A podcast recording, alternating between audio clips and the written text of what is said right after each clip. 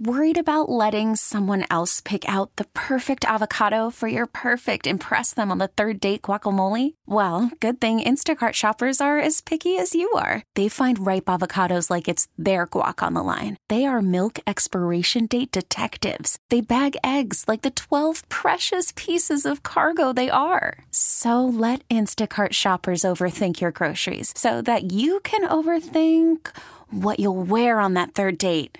Download the Instacart app to get free delivery on your first three orders while supplies last. Minimum $10 per order, additional term supply. Here's Mary Dixon. The Emanuel administration is giving notice to U.S. Steel. It's suing over violations of the Federal Clean Water Act. The U.S. Steel plant leaked toxic chromium into Lake Michigan twice this year and tried to keep it a secret. The Tribune reported on the spill last week. A Chicago police officer is due to be sentenced in federal court today on an excessive force conviction. Marco Proano was found guilty of shooting into a car full of teenagers. His attorney is asking for probation. Federal prosecutors are pressing for eight years years in prison. Charles Manson is dead. The cult leader talked about starting race war in Southern California when he directed the murders of seven people in 1969. He spent the rest of his life in prison. ABC News reports special counsel Robert Mueller's team has asked the Justice Department for a wide range of documents, including those related to President Trump's firing of FBI Director James Comey and Attorney General Sessions' recusal from any investigation related to the 2016 presidential campaign. Zimbabwe's longtime president Robert Mugabe's ignored a deadline to resign. He may be impeached in the wake of a military takeover of the government. Kenya's Supreme Court has upheld President Kenyatta's reelection in a do-over vote. Opposition leaders boycotted it.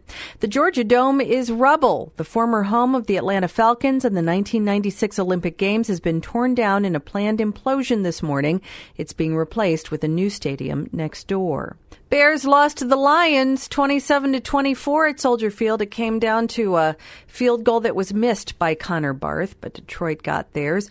Bulls lost to the Suns 113 to 105 in Phoenix. Partly cloudy and breezy today, high around 50. Blustery tonight, lows in the upper 30s. Tomorrow, partly sunny and blustery with a high in the low 40s.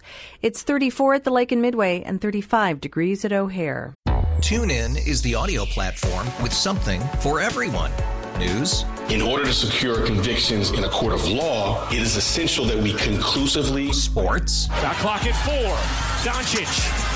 The step back three. You bet. Music. You set my world on fire. Yes, and even podcasts. Whatever you love, hear it right here on TuneIn. Go to tunein.com or download the TuneIn app to start listening.